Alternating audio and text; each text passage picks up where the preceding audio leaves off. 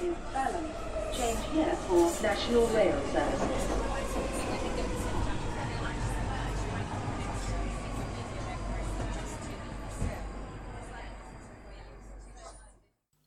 Bine te-am regăsit în stația Londra. Eu sunt Manuel Cheța de la manuelcheța.com și tu asculti podcastul Un român în Londra. De data aceasta suntem la episodul numărul 123, supranumit A doua venire. În episodul acesta o să vorbesc puțin tel despre UK Brain Drain, despre campania Our Home, Our Vote, deschisă de cei de la The 3 Million, și despre a doua venire a valului de infectări cu coronavirus. Acest nou episod a fost înregistrat în data de 4 august 2020, în jurul orelor 21, într-o zi extraordinară de marți. La un moment dat îmi spunea cineva că am o voce audiogenică, numai bun de podcasturi sau de radiouri. Adevărul este că m-am obișnuit cu vocea mea ascultând podcastul ăsta al meu de atât de multe ori, încât nu pot să-mi dau seama dacă este voce ok, bună, intonațiile potrivite sau nu. În schimb, am primit review-uri bune de la oameni de-a lungul timpului, chiar și când aveam emisiune la TVS Brașov, și oamenilor li se, pare, li se părea că modul în care vorbesc, tonalitatea și așa mai departe, este chiar ok și probabil potrivită pentru radio. Bineînțeles, radio podcast trebuie să ai un ritm susținut și trebuie să vorbești destul de repede. În mod normal, modul în care discut eu este puțin mai lent decât acum, însă, bineînțeles, căutăm să strângem o mulțime de informații într-un spațiu de o oră și, bineînțeles, vrem să fim și utili pe parcursul ăsta. Cine știe, poate peste 100 de ani de zile, fiecare episod din asta de podcast va apărea undeva într-o librărie audio-digitală, ci că istoria românilor în uh, Marea Britanie. Și pe acolo o să găsești și podcastul meu și radio.com și așa mai departe, radio.com și așa mai departe. Să nu uit până una alta că podcastul de față este partea Think Digital Podcast Network, Mă poți găsi pe Podbean, iTunes, Spotify și pe radio.com, radioul românilor din uh, Marea Britanie. Și melodia de fundal ce o auzi în podcast este Weightlessness și a fost creată de Daniel Birch în albumul Ambient, volumul 1, pe site-ul freemusicarchive.org. Așadar, hai să continuăm cu tot felul de chestiuni mai mult sau mai puțin interesante, interesante ce s-au întâmplat în ultima săptămână. Adevărul adevărat este că dacă este să mă întreb pe mine care este viitorul materialelor audio, este în mod clar podcastul și rețelele de podcast. În schimb, cine știe, poate o categorie bună dintre români preferă să asculte materiale audio programate, cum e un post TV sau la radio, și poate că radio.com știe ceva și, bineînțeles, se mulează cumva pe un grup de oameni. Grupul meu de milenial învățați cu tehnologia este 100% fan radio, uh, pardon, 100% fan podcasturi. Ascult podcasturi din 2010, chiar dinainte de 2010 și am în listă, cred că vreo 10-12 podcasturi diferite, printre care și podcastul coleg, ca să zic așa, diasporacast.com. Diasporacast este un alt podcast pe probleme de diaspora, dar uh, foarte frumos nișat pe interviuri. Acolo Vlad îi întreabă pe diversi oameni din tot felul de țări, de la SUA, Norvegia, Germania și așa mai departe, care este viața lor în uh, locul respectiv, ce au descoperit, ce le-a plăcut, ce nu le-a plăcut. Chiar recent am avut și un uh, episod cu el, în care eu eram uh, invitatul și intervievatul și cândva în viitor o să poți asculta și tu episodul respectiv cu mine la diasporacast.com. Cum ziceam, Mie mi se pare că viitorul materialelor audio este podcastul, însă, de vreme ce încă există radiouri, poate chiar și online, se pare că există o nișă care, cine știe, oamenii cei de la radio.com vor să o exploateze. Dar hai să discutăm despre highlight-ul știrilor de astăzi. Bineînțeles, putem vorbi și o să vorbim despre coronavirus și a doua sa venire, însă este vorba de articolul din The Guardian – și acolo spune foarte bine în titlul de articol Brexit fuels brain drain as killed Britain's head to the EU. Basically, de fapt ce se întâmplă, ci că din cauza Brexitului există o mulțime de oameni foarte bine calificați care pleacă din UK și se duc în Germania. Un grup de oameni de cercetători din Germania au făcut un studiu și au descoperit că numărul de oameni care au emigrat din Marea Britanie către Germania a crescut cu vreo 30 la procentul a crescut cu vreo 30% dinainte de Brexit. Și sunt o mulțime de britanici care locuiesc în momentul, în momentul de față în Uniunea Europeană și și-au cerut uh, pașaport. Ci că, de exemplu, a crescut de 5 ori numărul de oameni care au vrut să-și facă pașapoarte în, uh, practic să-și ia cetățenia în, uh, într-o țară din Uniunea Europeană. Iar în Germania a crescut de 20 de ori. Practic 2000%, asta înseamnă 20 de ori a crescut numărul de oameni care vor să-și ia cetățenie germană. Bine, articolul din The Guardian mai specifică o mulțime de alte detalii, printre care faptul că o bună parte din oamenii care au preferat să se ducă în Germania au fost uh, oameni căsătoriți cu, au partener german.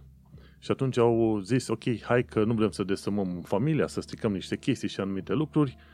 Partenerul german nu, mai s-a, nu s-a mai simțit reprezentat și acceptat sau iubit cumva în uh, Marea Britanie și atunci au zis, băi, eu vreau să plec în Germania, hai cu mine.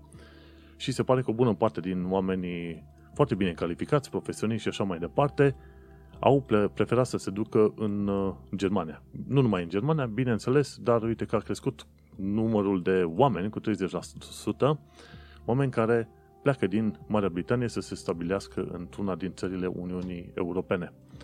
Și este pentru prima oară când am auzit UK brain drain. De fel, ți se întâmplă de la o țară săracă la o țară mai bogată. Dar uh, uite-te că se întâmplă și de la o țară bogată la altă țară bogată, pe, în uh, contextul unor uh, mișcări politice, ca să zicem așa, cum a fost Brexitul. Brexitul nu a fost nici pe departe o mișcare socială sau o mișcare cerută de către populație, ci a fost o mișcare de șah politică foarte bine orchestrată și câștigată de către, cu ajutorul voturilor date de către imigranți.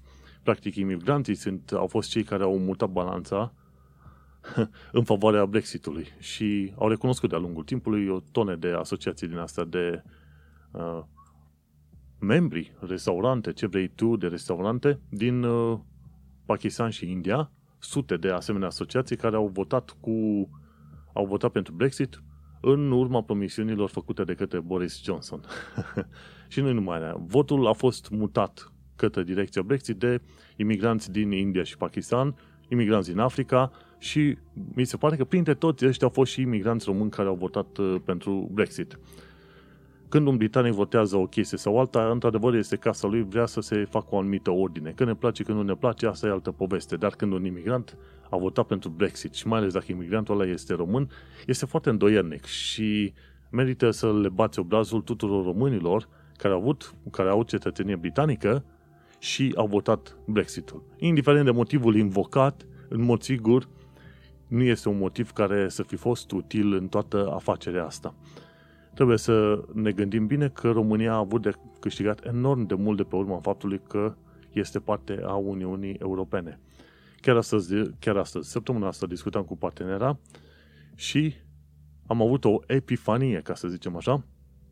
Ne-am adus aminte că există copii născuți după 2000 care au deschis cumva ochii după 2007, după 2008 încolo, cât ei erau în Uniunea Europeană. Copii care n-au văzut ce, ce a însemnat mizeria din anii 90, n-au văzut ce înseamnă efectiv tranziția din 2000 până în 2010, ceva de genul ăsta, și s-au născut direct în Uniunea Europeană și cu tehnologia curentă pe care o avem acum. Și e o lume extraordinar de diferită într-un anumit sens și în alt sens România a rămas cam la fel, pentru că nu, comportamentele în genere se, se, se mențin, ca să zicem așa, în societatea românească. Dar uh, am avut de câștigat enorm de pe urma faptului că noi am fost membri în Uniunea Europeană. Și acum să ai câțiva oameni care, chiar români, care au votat cu Brexitul, e o chestiune pe care n-am să o, o să o pot înțelege la nivel mental, când nu spune cineva ce motive are, dar nu o să o pot considera validă nici într-o mie de ani, ca să zicem uh, așa. În fine, s-a întâmplat și uite-te că acum descoperim că UK Brain Drain este un fenomen. Este pentru prima oară când poți să auzi într-adevăr de faptul că UK pierde oameni profesioniști deștepți în uh, favoarea altor țări din Uniunea Europeană. Acum, chiar dacă este și un no deal Brexit până la urmă, că așa pare că o să fie, există totuși tratate de acorduri internaționale în baza cărora UK-ul tot va putea colabora destul de binișor cu Uniunea Europeană și e imposibil să zică, oricine ar vrea să zică, faptul că UK-ul nu va colabora niciun fel cu Uniunea sau că nu că va tăia extraordinar de mult colaborarea. În primul rând, e vorba de proximitate. Și atunci chestia asta nu o bate nimeni. Dar fiindcă ai un vecin chiar acolo, la 30 de kilometri de tine, vrei să faci ceva afaceri cu el ca să scoți o tonă de bani de pe urma afacerilor ăstora. Și în plus, bineînțeles, Londra a fost uh, susținută oarecum de Uniunea Europeană în crearea unui centru financiar. Ei bine, cred că Londra ar vrea în continuare să poată fi un centru final, financiar al, uh, financiar uh, al Europei, așa că vor fi niște înțelegeri făcute pe acolo. Oricât de mult se bat politicienii în piept că nu fac aia, că nu fac aia altă, și unii și alții vor colabora oarecum uh, pe viitor. Știi, nu, nu va fi o tăiere așa extraordinar de mare. Plus că și după Brexit, efectiv, uh, cetățenii Uniunii Europene vor, veni, vor putea veni în vizită pentru vreo 3 luni de zile maxim, mi se pare, în uh, Marea Britanie. Așa că dacă ai neamul care nu au settle status sau pre-settle status, totuși te pot vizita fără să fie nevoie de viză. Și vezi, aici ajungi în punctul în care, într-adevăr, România este o țară mică și slabă. Nu se poate compara cu vestul. În schimb, dar fiindcă este într-un grup mai mare, cum e Uniunea Europeană, Uniunea Europeană are ceva greutate. Politică, economică, ce vrei tu. Și atunci când Uniunea Europeană zice că trebuie să se facă, să se impune GDPR-ul, se impune. Și mai devreme sau mai târziu alte țări se supun. Și când Uniunea zice că vrea ca, de exemplu, cetățenii, toți cetățenii din Uniune să poată merge în SUA fără viză, mai devreme sau mai târziu se va întâmpla. Pentru că și Uniunea, cel puțin din punct de vedere economic, este probabil pe locul 3 din lume, ca să zicem așa, 3 sau 4 din lume și un partener de afaceri foarte puternic din punctul ăsta de vedere.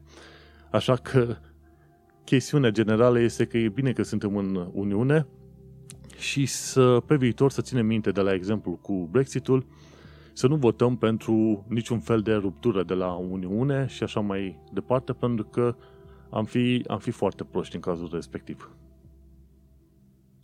Că tot vorbeam de proximitate.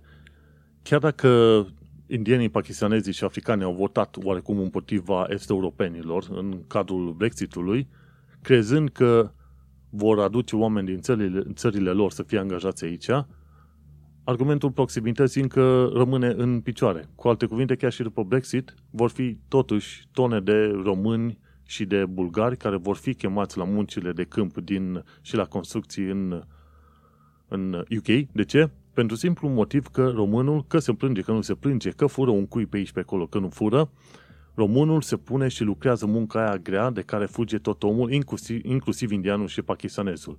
Eu nu știu dacă ai văzut la un moment dat la muncă de câmp să se grăbească indienii. Să nu uităm că indienii vin de obicei în UK să se angajeze pe poziții înalte. Pentru că vin foarte mult să facă școală aici, ca studenți, sau vin direct ca profesioniști. Să nu uităm că India la 1,34 miliarde de oameni cât sunt, clasa lor de mijloc numără la peste 300 de milioane de oameni și au acolo, bineînțeles, cine știe, poate 100 de milioane, poate chiar mai mult de atâta oameni foarte capabili, profesioniști și toate cele. De-aia nu o să vezi pe indieni să-ți lucreze la câmp, pentru că au foarte mulți oameni calificați care vin să lucreze. Și la pakistanezi, la fel, n-am auzit să se grăbească pakistanezii la munci de câmp, de exemplu, pe cum se duc uh, românii și bulgarii. Iar africanii e da sau nu, ca să zicem așa, știi? Și de aia, degeaba au votat uh, ăștia la alții, de la alte nații, împotriva est-europenilor, pentru că exact asta a și fost, pentru că tot la est-europeni se va ajunge, pentru că oamenii aia chiar vor să muncească. Pentru un ban se duc și suferă, tac în tăcere, că românul, într-adevăr, da, știe să muncească mult din greu și oarecum să sufere pe bandă rulantă. Și uite cum argumentul proximității în continuare câștigă. Brexit, ne-Brexit, tot românii vor fi cei care vor sânge legumele pentru uh, britanici. Și apropo de români, printre, printre persoanele foarte calificate să lupte cumva pentru cauza românească sau a imigranților este Alexandra Bulat, care și-a luat loc, uh, diploma de doctor în științe sociopolitice, ceva de genul ăsta, n-am fost foarte atent.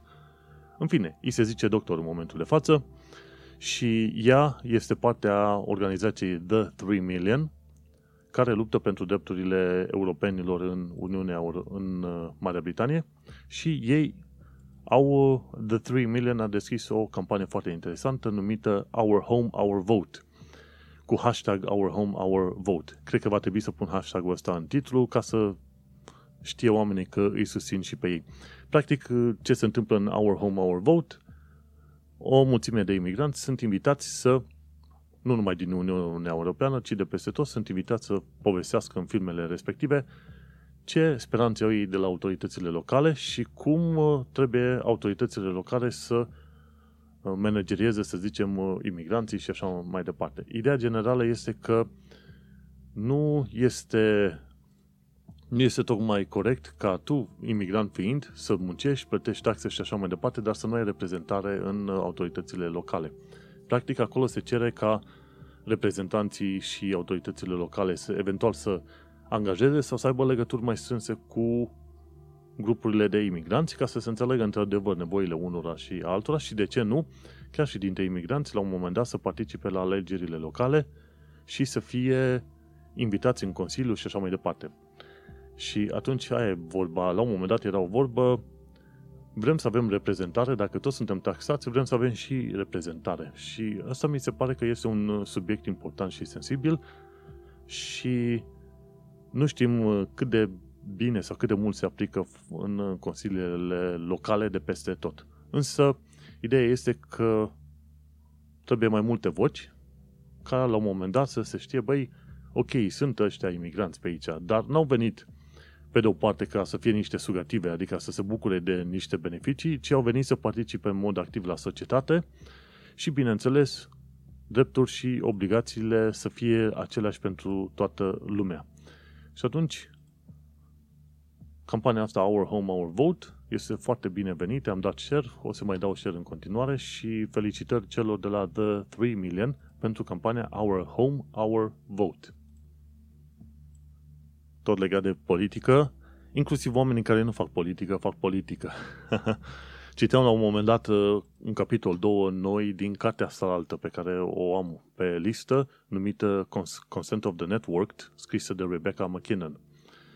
Și acolo povestea la un moment dat despre tot felul de firme care au afaceri cu state autoritare, cum au fost Egipt, Libia, uh, China, Iranul și așa mai departe. Și chiar dacă din punct de vedere economic se spune că ei sunt datori, firmele sunt datoare uh, fondatorilor, nu fondatorilor, ci deținătorilor, shareholders, sunt datoare acelor shareholderi să creeze valoare tot mai multă, e bine, adevărul este că firmele respective nu acționează într-un vid, ci iau parte la, sau sunt parte din uh, decizii politice.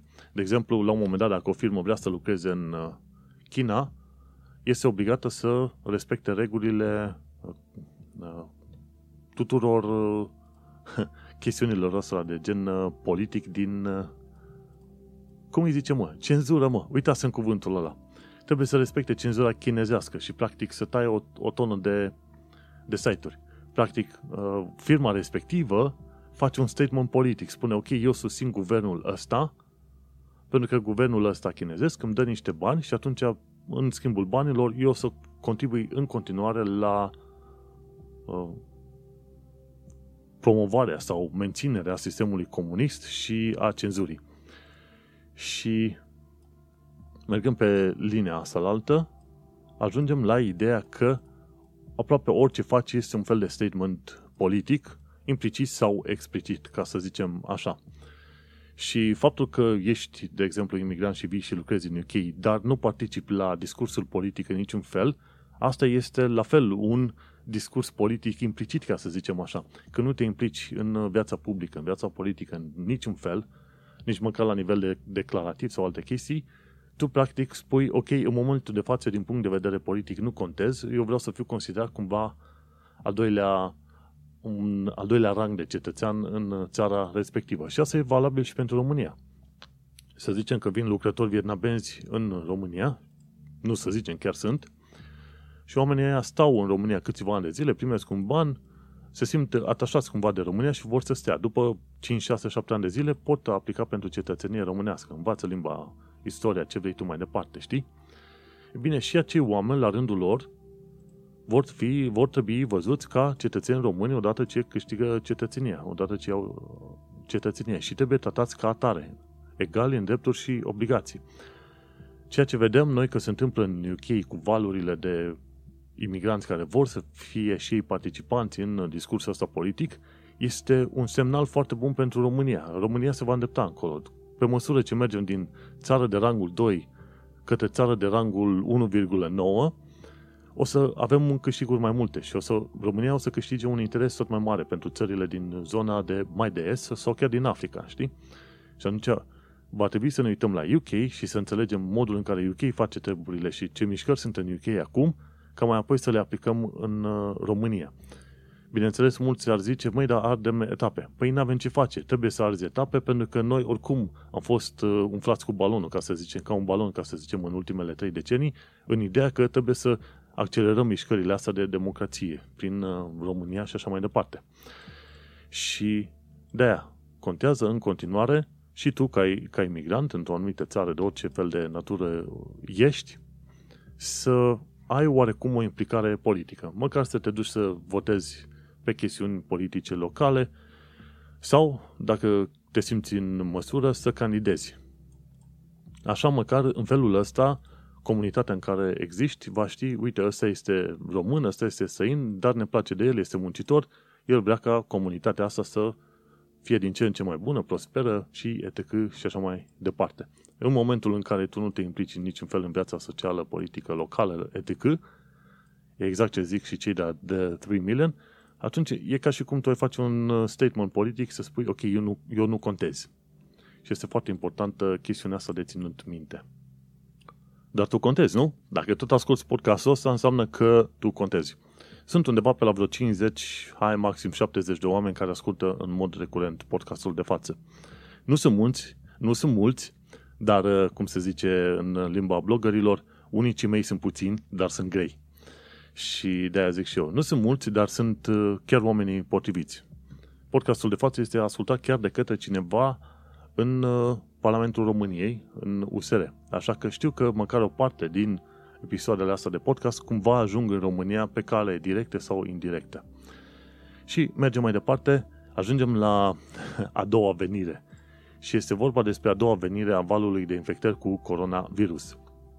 Și aici ce vreau să vorbesc este de un filmuleț făcut de curând de către Voice of Thunder. Este un om de știință britanic mutat în Cehia și el face un fel de update, cam o dată pe săptămână, în care vorbește despre coronavirus, câte cazuri s-au ajuns și la ce ne putem aștepta.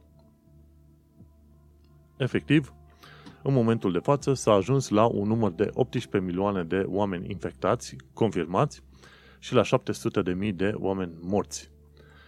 La cât? La 7 luni de zile de când, hai să zicem 8 luni de zile de când a fost confirmată pandemia, 700 de mii de morți, 18 milioane infectați. Astea sunt doar cifrele oamenilor infect- uh, confirmați. În mod normal, în mod neoficial, ăștia 18 milioane ar fi de fapt poate de 10 sau 20 de ori mai mulți oameni într-adevăr infectați. Și atunci numărul efectiv al oamenilor ar urma pe la vreo 2 până la 300 de oameni care au fost într-adevăr infectați, din care ai 700 de mii de morți. Și dacă ar fi fost oricare altă situație, ar fi fost război, alte tipuri de calamități care vin din prima, ăștia 700 de mii, tuturora li s-ar, păr, li s-ar părea o cifră enorm de mare. 700 de mii de morți pare extraordinar de mult. Dar pentru că e împărțită pe toată planeta, pe atât de multe situații, clase sociale, țări și zone geografice, Oamenii par a fi calmi și, bineînțeles, în continuare zic și mă enervez când văd că oamenii sunt atât de calmi în perioada asta de pandemie și țipă că ei vor să meargă în concedii, să se ducă, să se învârtă. Inclusiv uh, landlord aici, la casa în care stăm, avea un concediu pentru Grecia și s-au dus în Grecia în momentul de față în care cazurile de coronavirus cresc. Și toată lumea a spus, mă, e un risc, s-ar putea să riști să rămâi blocat acolo și dacă vrei să te întorci, nu o să poți pentru că vorba aia. ai rămas blocat în carantină în uh, zona respectivă. Și atunci nu știe nici ele exact ce se va întâmpla. Sperăm că va fi totul în regulă și așa mai departe. Dar, cum am zis, pe mine mă miră lejeritatea cu care o mulțime de oameni, inclusiv în UK și în Londra, se comportă relativ cu evenimentul ăsta. Ok, ieși, dar mai, mai rar, mai cu grijă, fără petreceri în parcuri, fără mers la plaje sau la rave cum ziceam data trecută, 500 de petreceri în stradă ilegale pe lună au loc în Londra în perioada asta. Și se merge pe ideea că cei tineri nu se pot îmbolnăvi. Adevărul e că cei tineri se pot îmbolnăvi și pot avea niște urme care rămân pentru, pot rămâne pentru toată viața. Plămâni distruși, atacuri de cerebrale eventual și așa mai departe. O mulțime de lucruri care ar putea fi problematice pentru ei, dar nu, ei sunt tineri, nu li se poate întâmpla. Și uite de cum, acum, după 18 milioane de infectați confirmați, 700.000 de morți, se întrevăd cumva ițele unui al doilea val. Al doilea val, teoretic, ar trebui să lovească undeva prin uh, noi, octombrie-noiembrie, când vine iarna și așa mai departe. Și faptul că oamenii merg cu atâta lejeritate în toate părțile, în concilii și la plimbări, ce vrei tu, asta în continuare întărește faptul că numărul de victime va crește foarte, foarte mult. Așa cum a fost și acum 100 de ani de zile, în pandemia de Spanish flu, gripă spaniolă, primul val a fost nașpa, a fost urât, a fost enervant, ce vrei tu, dar al doilea val a lovit foarte puternic și acum toată lumea se uită că, într-adevăr, al doilea val s-ar putea să lovească foarte puternic în, în toate țările. 700.000 de oameni morți până acum, până la final de an, cifra teoretică în, măs- în, în măsura în care oamenii totuși rămân în lockdown și fac blocaje locale, se va ajunge până pe la vreo 2 milioane de oameni. Dacă nu se făceau uh, blocajele sau, cum să zicem, stările de urgență și așa mai departe în tot felul de țări, numărul de victime putea fi lejer de 10 ori mai mare. Și e, e trist. 2020, după ce că are loc Brexitul și a stricat tuturora multora planurile, uite că se va termina și cu vreo 2 milioane de oameni morți, care n-ar fi trebuit să, să fie, practic, în situația asta. Și, cum am zis la un moment dat, legat de capitolul ăsta cu coronavirusul, în UK am înțeles că undeva pe la vreo 3500 de bolnavi de cancer s-ar putea să moară anul ăsta pentru că o serie de politici de la NHS ea a întârziat o serie de măsuri și eventual uh, teste și tratamente care trebuiau făcute pe fondul uh, coronavirusului. 3500 de oameni care ar mai fi putut trăi, dar nu. NHS era puțin cam preocupat cu coronavirusul ca să aibă grijă de acei oameni. Și eu trebuia să merg la un moment dat să fac teste pentru ureche, pentru că nu aud prea bine. Și m-au amânat luni întregi. Când sunt la ei, nu răspunde nimeni pe nicăieri și, practic, testele care trebuiau să le fac prin ianuarie, o să le fac la anul, prin ianuarie sau poate chiar prin vară. Și coronavirus a lovit pe foarte mulți oameni, dar pe unii o să-i lovească suficient de puternic. La un moment dat era o suferindă de cancer care a scris în uh, The Guardian, spune anul ăsta eu voi muri pentru că anumite tratamente mi-au fost amânate și acum sunt pe ultima, ultima iță de viață, cum ar veni. În fine, dacă anumite, urmărești anumite reguli, te speli pe mâini cât se, cât se poate de des, nu ieși foarte des din casă, când ieși porți mască, o să fii cât de cât uh, protejat în perioada asta. Să sperăm că vaccinurile, într-adevăr, vor putea fi disponibile din, uh, din toamnă. Cum vorbisem de curând și cu cineva, n-am să ies din uh, țară, în călătorii și așa mai departe, până când nu sunt sigur că există un tratament sau măcar un vaccin. În rest, ce să mai zic, trebuie să avem grijă de unii și de alții. În principal de noi, bineînțeles. Cam aici se termină segment, segmentul pentru radio. Ne vom mai auzi pe data viitoare. Pe manuelcheța.com poți să găsești restul episodului de podcast. Baftă!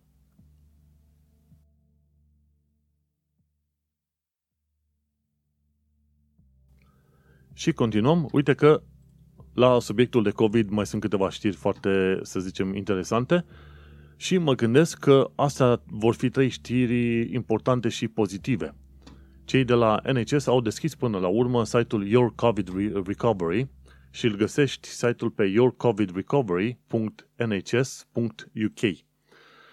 Și pe site-ul ăsta, cei care au avut coronavirus, dar nu au fost cazuri speciale de băgat în spital și așa mai departe, vor putea intra pe site-ul ăsta, vor putea citi tot felul de informații la zi și, bineînțeles, vor putea lua legătura cu specialiști din cadrul NHS ca să îi ajute în, în situația asta. Practic, odată ce ai coronavirus, nu ai scăpat de coronavirus, una, două.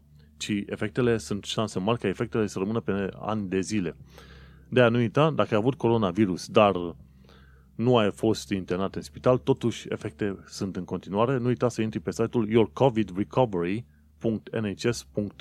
yourcovidrecovery.nhs.uk Bun, pe parcurs ce am mai aflat că există o serie de terapii high-tech la care se lucrează. Și este vorba de folosirea unor nanobureți, este și este folosirea este vorba și de folosirea unei tehnici CRISPR numită Pac-Man lipidoids. În prima parte cu nanobureți este vorba să se creeze niște molecule specializate care reușesc să prindă virusul și să-l distrugă. Ceva de genul leucocitelor, celulelor albe, care ajută în lupta împotriva infecțiilor, dar astea ar fi mult mai mici. Și atunci nanobureții ăștia ar reuși să lupte împotriva coronavirusului și eventual să se pună pe receptorii uh, virusului să nu mai poată um, intra în celule. Iar Pac-Man lipidoids ar fi de fapt niște uh, enzime la un moment dat care, odată ce descoperă că există coronavirusul într-o celulă, se duc și o taie în bucăți. Pa, pa, pa, pa. Coronavirusul are cod uh, ARN și atunci este tăiat în bucăți și odată ce codul respectiv ARN este tăiat în bucăți, celula nu mai poate produce particule valide, să zicem, de coronavirus. Dar acum nu știm când vor fi uh, tehnicile astea cu nanobureți și Pac-Man lipidoids, nu știm când vor fi disponibile. Probabil peste un an sau doi, ceva încolo. Însă, la câte miliarde se bagă în momentul de față pentru găsirea unor tratamente și vaccinuri pentru coronavirus, ar fi foarte bine să se continue chestiunile astea, cercetările astea, pentru că vor ajuta și în cazul altor virusuri. Bun. O chestie foarte interesantă și probabil ieftină, publicată de către cei de la Neurologica Blog, e folosirea suprafețelor din cupru în spitale. Foarte multe spitale folosesc pentru mânere și tot felul de bare, folosesc plasticuri sau, ce știu, stainless steel, oțel inoxidabil. Dar tot felul de studii, încă din 2010 încoace, dacă nu chiar mai devreme, au descoperit că dacă acele bare, acele mânere și așa mai departe ar fi de fapt făcute din cupru, orice fel de particule din astea de bacterii sau virusuri ce avea tu pe mână sunt destul de repede distruse de către materialul ăla, de, de către cupru. Ci că la un moment dat se întâmplă niște chestiuni legate de ionizare, nu știu exact care e explicația, ei, ei au explicat, dar n-am ținut de minte pentru că mi-a fost puțin cam lene. Dar adevărul este că bacteriile și virusurile, dacă le pui pe o suprafață de cupru, atunci sunt distruse mult mai repede și mult mai bine decât dacă le pui pe o suprafață de plastic, faianță sau dacă nu pe o, oțel, oțel inoxidabil. Și atunci, poate, poate, în viitor se vor duce să cumpere cupru și să facă tot felul de mânere, mai ales suprafețe pe care oamenii trebuie să le atingă cu mâna, să le facă din cupru sau dacă nu, din materiale asemănătoare, eventual cu din metamateriale, cu nanopori, cu ce vrei tu, care în mod normal ar trebui să distrugă la nivel chimic, cum să zicem, fizic și chimic, bacteriile și virusurile. Dar vom trăi și vom vedea. Cine mă aude vorbind de nanomateriale, nanobureți și Pac-Man lipidoid și CRISPR uh, techniques și toate cele ar fi zis că inventez termeni din astea din domeniul SF.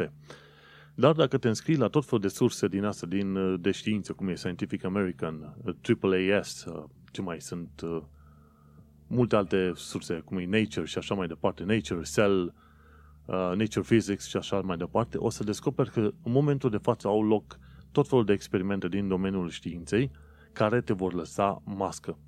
Gândește-te că au inventat în America în urmă cu vreo 8 sau 9 ani de zile un fel de cameră specială care poate să filmeze lumina în zbor.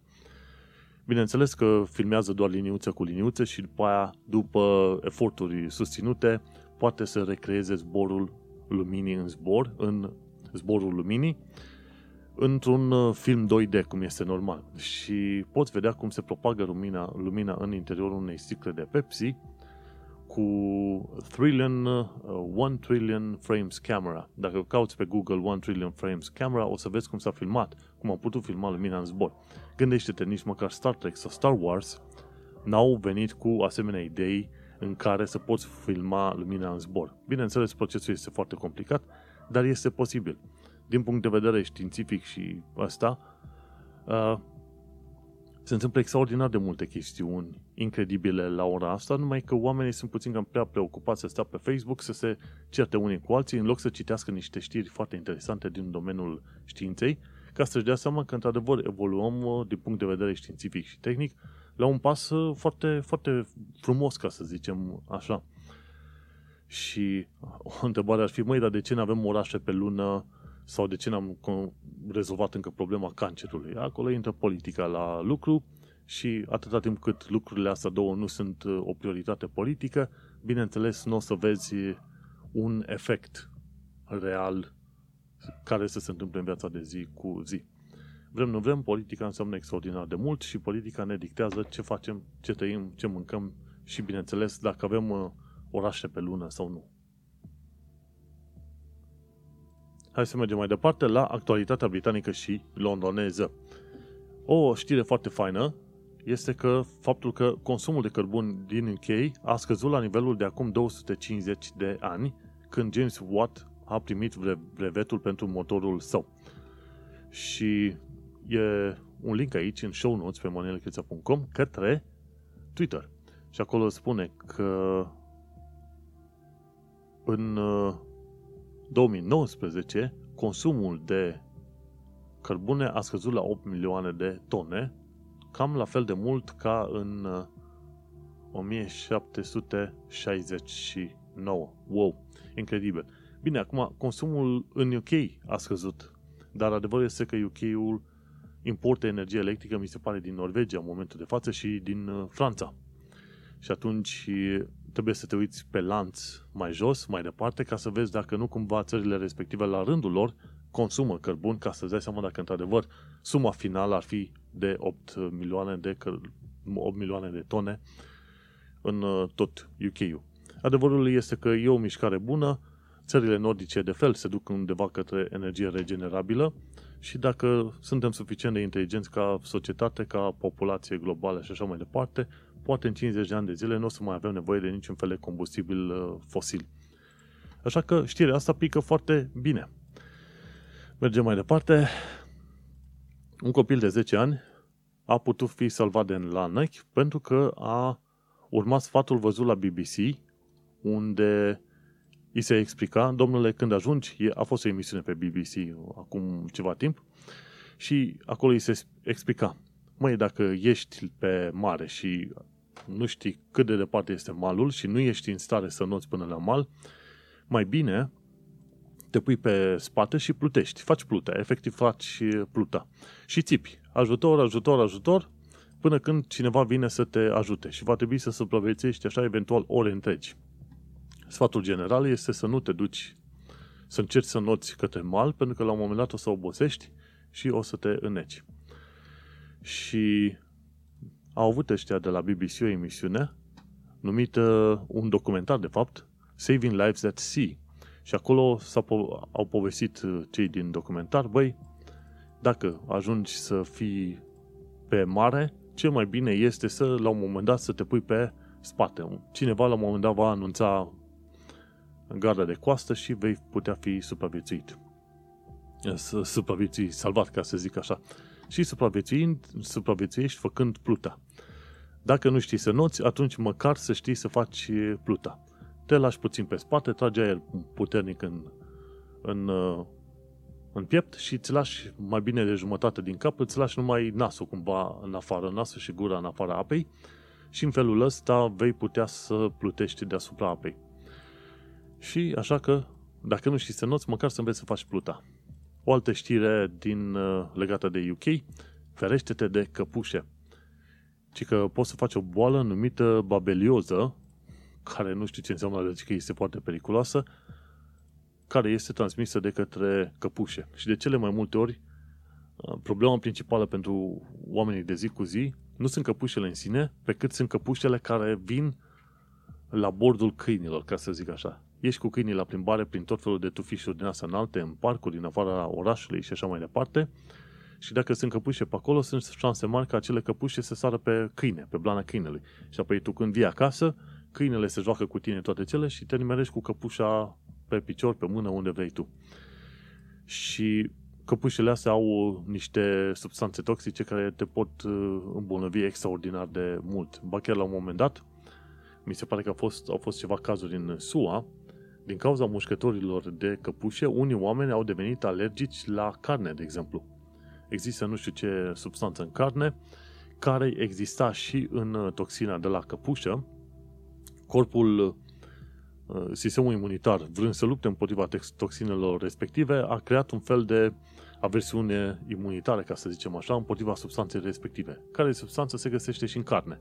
Când persoana, persoanele respective mâncau carne, făceau, uh, intrau în șoc anafilactic și erau la risc de a muri. De-aia grijă mare la căpușe de orice fel. Și dacă e câine, trebuie să fii foarte cu grijă foarte mare ca acel câine să nu îți aducă căpușe în casă. Și cam asta cu actualitatea britanică și londoneză. Auzi, tot discutăm de goange din astea. La un moment dat mă mutasem, bineînțeles, primul meu loc în care am venit în UK să stau pe termen mai lung a fost în uh, zona Tooting Broadway, undeva o casă în uh, port sus de tot, o casă, destul, o casă, o cameră destul de mare, în care stăteam cu, aveam un coleg de cameră pe cineva din Ecuador, un om foarte harnic, foarte cinstit, muncitor, lucra omul 14, 16, 18 ore pe zi, mi-era milă de el, dar nu, fiecare cu soarta lui.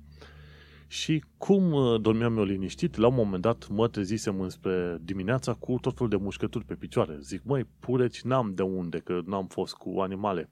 Păduc n-am. De unde am eu urmele astea pe picioare? Cam mai apoi să descoper că erau uh, bed bugs. Nu știu acum care este traducerea efectiv în uh, limba română, dar, ia să zicem, bed bugs, translate Romanian. Și, da, un fel de pureci, dar nu, nu, nu orice fel de pureci, ci bed bugs. dă mă, dă și alt, alte traduceri, că nu sunt tot una. În fine, ploșnițe, fratele meu. Așa mă, uite că au găsit ăștia. Uitam să... Ploșnițe, frate. În viața mea n-am văzut ploșnițe. Doar am auzit de ploșnițe, ploșnițe, la țară undeva. Cumva, într-un oarece cadru. Dar m-am pus și am informat, zic, ci că ziceau că ploșnițele trag la locurile curate. Noi țineam camera curată, n-aveam nicio problemă.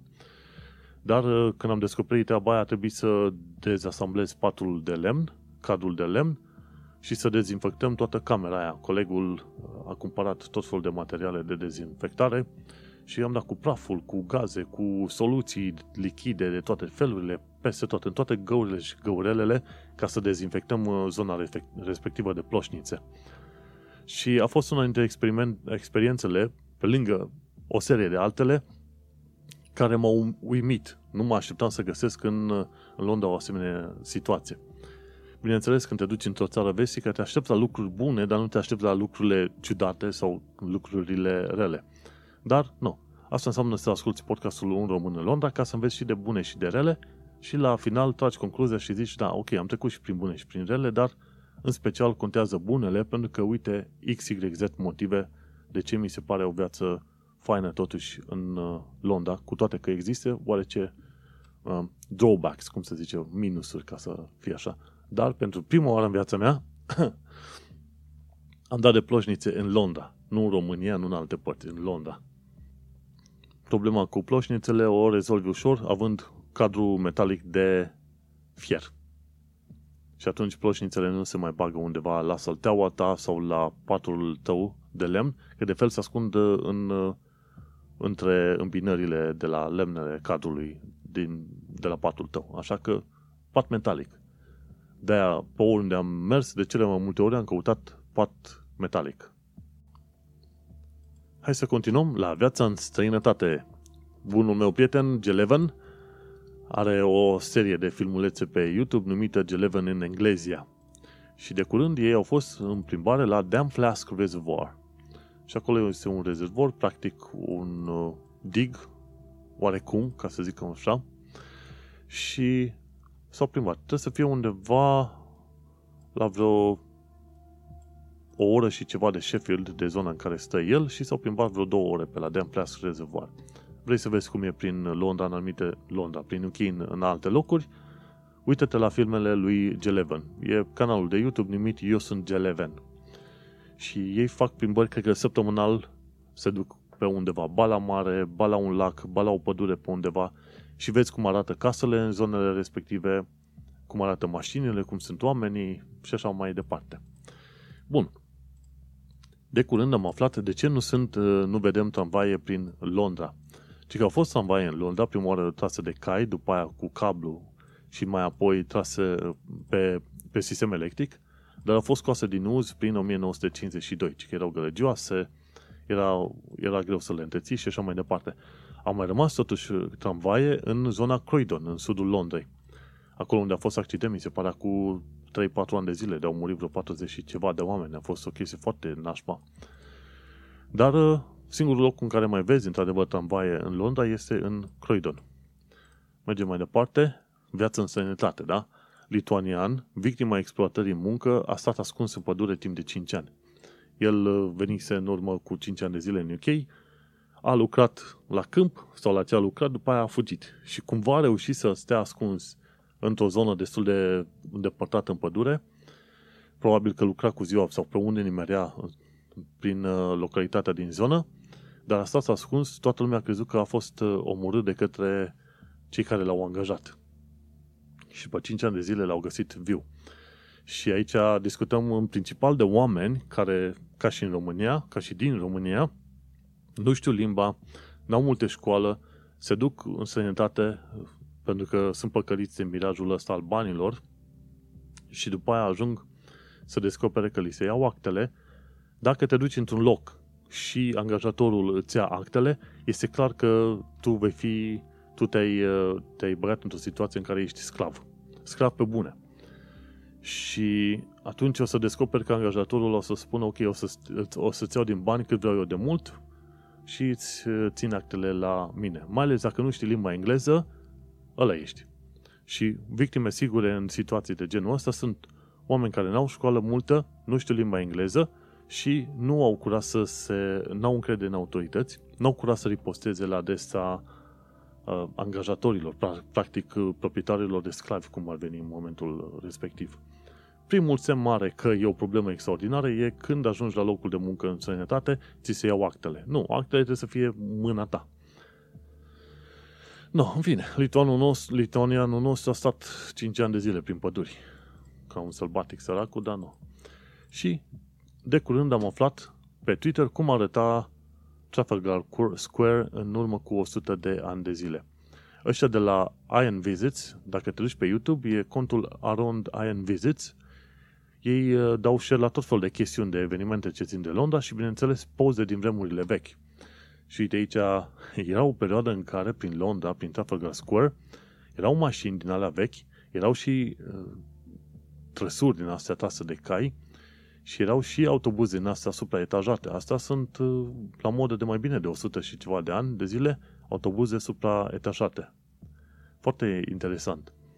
Și s-a mai schimbat puțin, dacă străzile acum sunt ceva mai înguste față de cum era pe atunci. În linii mari, Trafalgar Square a rămas cam la fel, dar uh, nu, e interesant de văzut uh, istoricul, ca să zici așa. Nu uita, pe să te duci pe Twitter și să cauți Ian Visits, Ian Visits, adică Ian vizitează. Și cam asta la viața în uh, străinătate.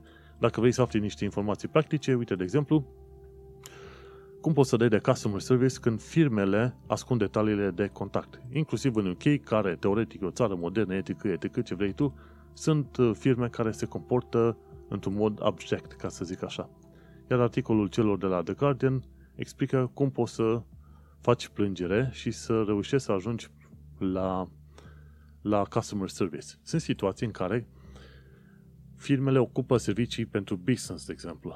Și atunci ce faci? Te duci, faptul că când nu reușești să intri la numărul de customer service pentru oamenii obișnuiți, te duci la partea de business. Și atunci explici situația, vorbești frumos cu omul și zici, mă, nu poți să mă muți să mă trimiți în lista de celor de la customer service pentru clienții obișnuiți, pentru că nimeni nu-mi răspunde, știi?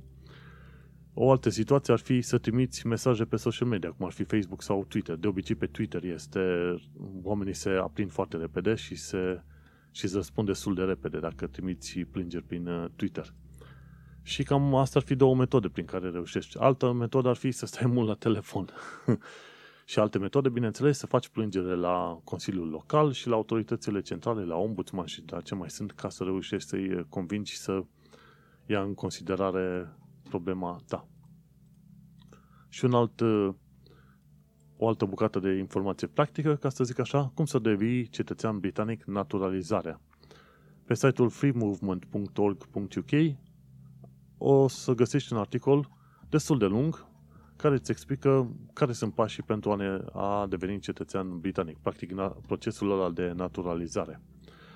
Și nu, vorba aia, trebuie să, ai, să nu ai niciun fel de condamnare penală, trebuie să ai, să fii stat minim 5 ani de zile, practic să ai, cetă, să ai rezidență permanentă, trebuie să dai un test de limba engleză, într-un fel, trebuie să dai un uh, alt test de viață în UK, plus mai este încă o chestie să treci de uh, good behavior, cum se spune.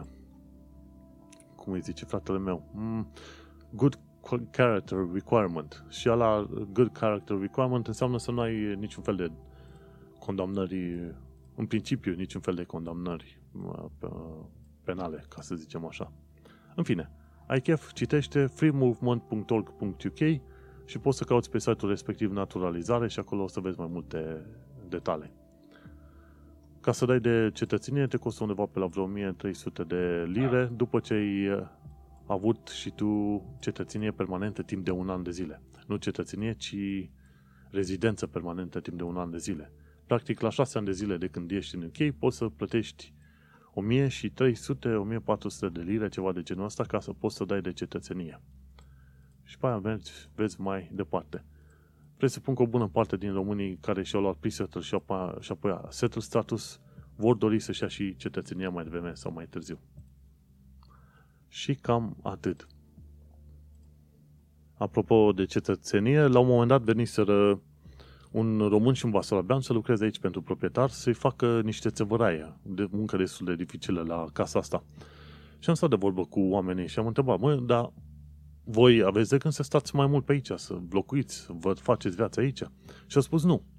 Ei erau decis să se întoarcă în România. Ei cumva nu se simțeau integrați sau uh, apreciați sau cumva parte a mediului ăsta britanic și au zis, mă, nu.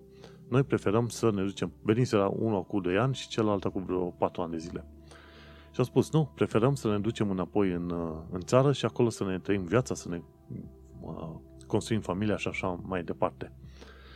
Și o parte din oameni asta vor face, o parte. Probabil cei mai mulți aia vor face.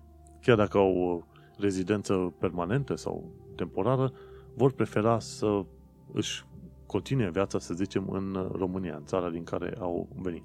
Bine, România sau Moldova, depinde de unde sunt. Dar, da, nu este regulă generală că toți oamenii care dau de settle sau pre status vor să-și facă cetățenia. Dar ideea generală ar fi că n-ar fi rost să-și dea de cetățenie, ca mai apoi să le fie mult mai ușor să se prime între România și Marea Britanie. Hai că mai aveam o mică secțiune legată de limba engleză și cultura britanică.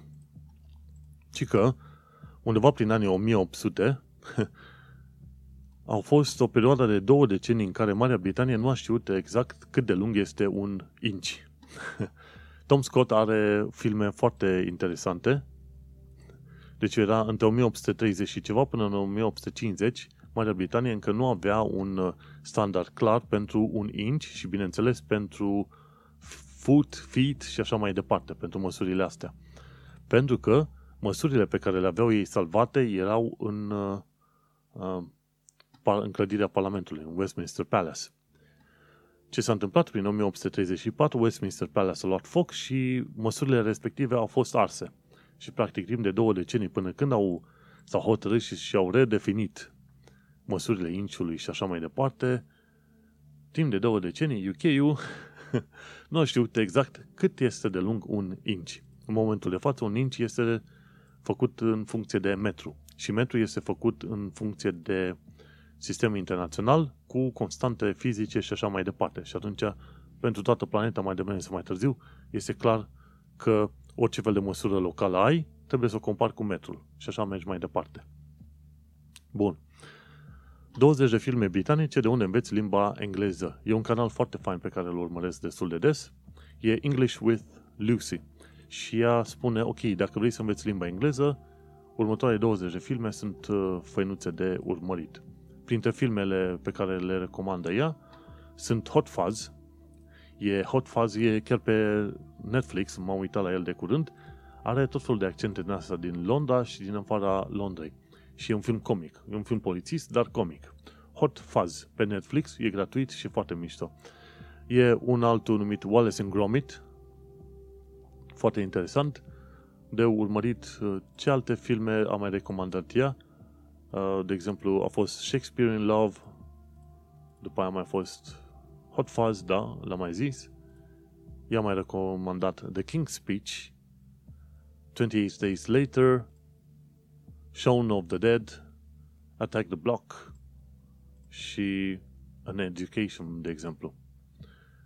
Uh, și ar mai fi încă un film, Educating Rita și ce mai fi, nu știu, cam atâta. În fine, vrei să vezi?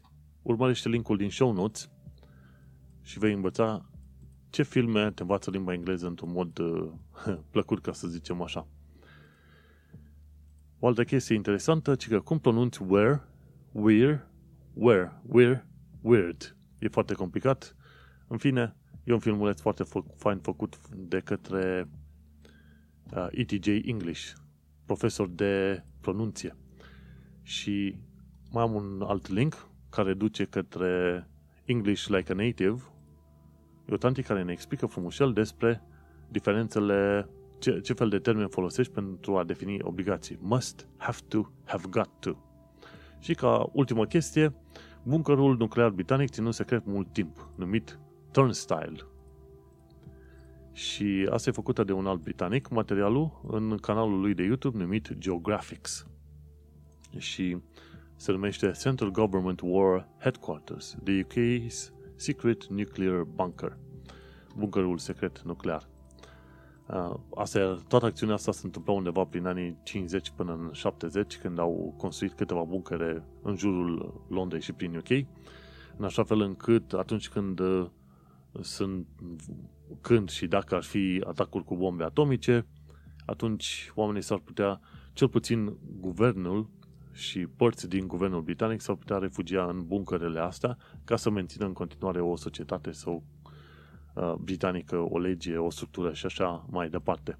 Buncărele alea nu mai sunt folosite în momentul de față, dar adevărul este, e ghicește, bombele atomice încă există. Și vorbim de bombe atomice clasice, cum sunt alea de la Hiroshima și Nagasaki, și vorbim de bombe cu hidrogen, care o singură bombă ar putea distruge nu numai Londra, ci Londra până la marginile Londrei, pe o rază de 20 de kilometri, 20-25. Bombele de la Hiroshima mi se pare că aveau o rază de vreo 3 km, ceva de genul ăsta. Distrugeau tot ce prindeau pe 3 km. O bombă de hidrogen distruge până pe la vreo 20 de km în jur. Câteva bombe din alea și ai uh, eliminat cele mai mari orașe din Londra, din Londra, din UK. Dar oamenii nu mai folosesc, nu mai au nevoie de buncărele alea, deși în momentul de față, în continuare, bombele atomice încă există.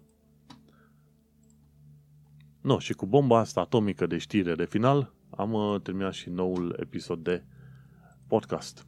Sper că am mai învățat ceva, sper că te-a mai uh, bucurat cu vreo chestie sau cel puțin sper că te-am adus la zi cu anumite știri și chestiuni interesante, care mi s-au părut mie interesante, cel puțin în UK, în ultima săptămână, ca să zicem așa.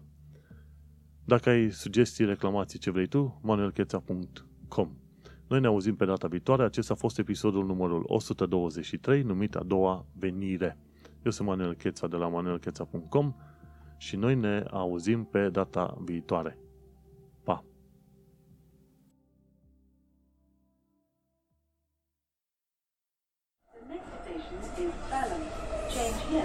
Change here for National Rail Service.